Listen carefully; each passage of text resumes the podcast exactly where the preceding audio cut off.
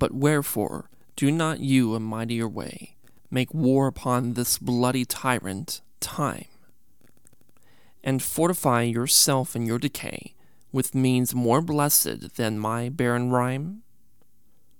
Now stand you on the top of happy hours, and many maiden gardens yet unset, with virtuous wish would bear your living flowers, much liker than your painted counterfeit.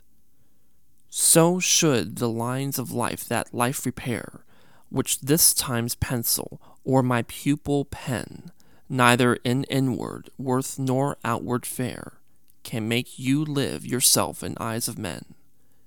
To give away yourself keeps yourself still, and you must live, drawn by your own sweet skill.